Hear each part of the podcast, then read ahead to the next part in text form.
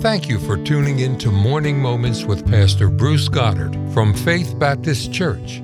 We pray that this is a blessing to you.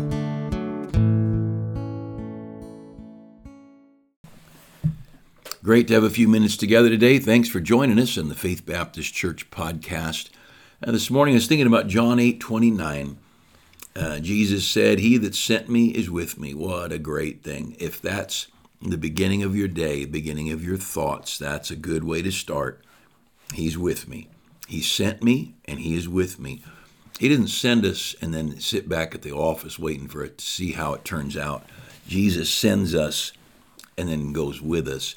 He said, He that sent me is with me. The Father hath not left me alone. We're not alone in this thing. He's going to be there.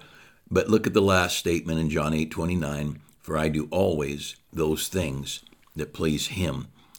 And um, we'll just be candid here. Um, I know he's Jesus said, "I'll never leave thee nor forsake thee." I understand that, and I understand that um, in our our uh, theology that He indwells us. He said that He uh, that we're sealed with the Holy Spirit to the day of redemption. But there's also something to be said for His presence. Joseph, uh, the Lord was with Joseph and he prospered. There's the presence of God. The Lord, multiple times through the kings of Israel, God mentioned the presence of God was on him. And we want that presence of God. Um, Paul said, Grieve not the Holy Spirit of God, whereby you're sealed to the day of redemption. Well, I'm sealed with the Spirit, and I can grieve him. And I can put a divide. Just because I'm married doesn't mean my wife and I are in a good, warm relationship. And so in John 8 29, he that is sent me is with me. The Father hath, not, Father hath not left me alone, for I do always those things that please him. Pleasing God matters. I just just consider um, the number of times. Now this is Jesus talking, but consider the number of times he and there was others, of course, other Bible characters, but they were called crazy and slandered and hurt. Um, think of the number of hardships that great Christians went through.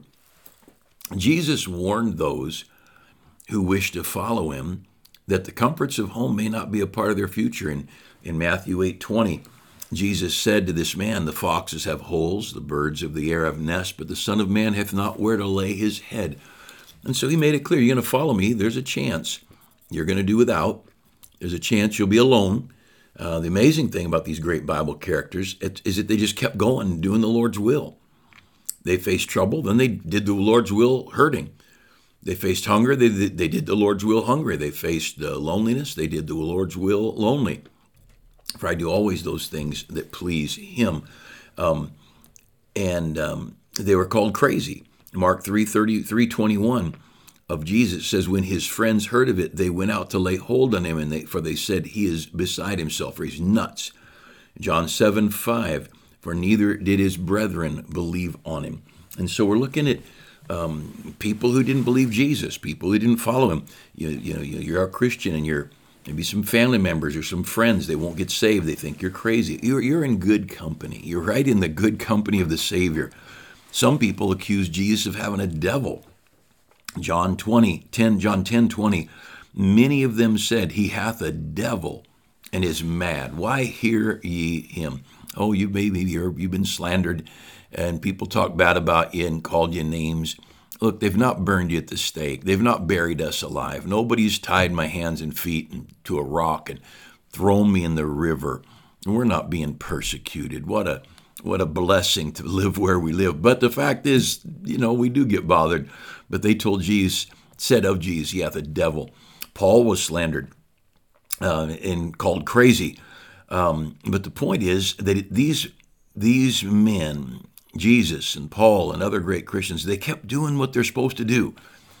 They did what they did not to be prosperous, not to be loved, not to have fame and fortune. They did what they did to please God and to edify the brethren. Um, in, in 2 Corinthians 5.13, Paul says, For whether we be beside ourselves or crazy, it is to God or whether we be sober, it is for your cause. Paul said, I do what I do because it's for God and it's for you. It's for your cause, it's for the glory of God. Um, when Paul was had been arrested, he spent a couple of years in jail and then eventually sent to, to Rome. And Paul was basically witnessing in court to Festus and King Agrippa. And they said he was crazy. Acts 26, 24. As he thus spake for himself, Festus said with a loud voice, you know, when you start witnessing and your and your logic is getting the upper hand, sometimes people raise their voice to overpower. Um, Festus said with a loud voice, Paul, thou art beside thyself, much learning doth make thee mad. Now, I have to agree with Festus with some Bible college professors I've heard. I think they've learned so much they've gone nuts. But it's important that we, we be reminded that we're that we are here for God, for His purpose, for His plan. Perhaps God's will will include prosperity. And, and let's be honest, most of us in America, we live pretty prosperous lives. Uh, I know pastors of very small churches, and maybe they've met ministries not gotten real big and thriving like they would wish. But you know what I've noticed? They got nice cars, and they've got nice homes, and their children dress well, and their kids go to Christian schools or homeschool, or the kids go off to Christian colleges. We're not suffering. We're not wandering, hungry and cold and destitute through the mountains, not knowing where we're going to spend the night. And so, um, you know, it is possible that the will of God would include difficulties. Many a great Christian has suffered horrible, horribly at the hands of evil people. But but let's just be candid. We've got a pretty amazing life. Um, but the important thing is that we would learn to do the will of God, no matter our circumstance. Don't run when the trial comes. Don't quit on your marriage. Don't quit on your church. Don't quit on your job. Um, anybody can run. Any old coward can run. But sometimes you just need to pick up one foot and put it in front of the other, and you may be hurting inside. You may be grieving and, and brokenhearted. Um, you may be confused and not know, not even know what to do next. Well, there's some things you know. You know to love your neighbors yourself. You know to read your Bible. You know to go to church. You know to to take time to pray and to love on God. And God deserves your praise, whether you're having a good day or a bad day, because God's worthy of all praise and all glory and all honor. And so, but but this that just please Him. Jesus said, um, or, or uh, when Jesus was mocked and ridiculed there in John eight twenty nine, He said, "I do always those things that please Him."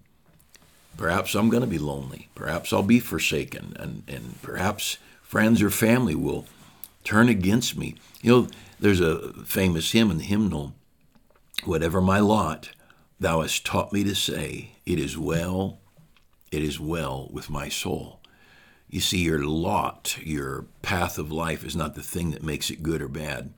It's the one who holds your path, the one who directs your way.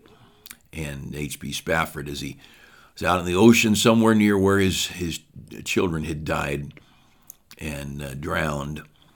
Um, when sorrows like sea billows roll, he wrote. And um, of course, I knew that song for decades before I ever understood. Sorrows like sea billows. You see a wave that comes over a, an unusually large wave that just goes over people and literally immerses them and throws them up on the beach. And, and they have no control, absolutely no control whatsoever.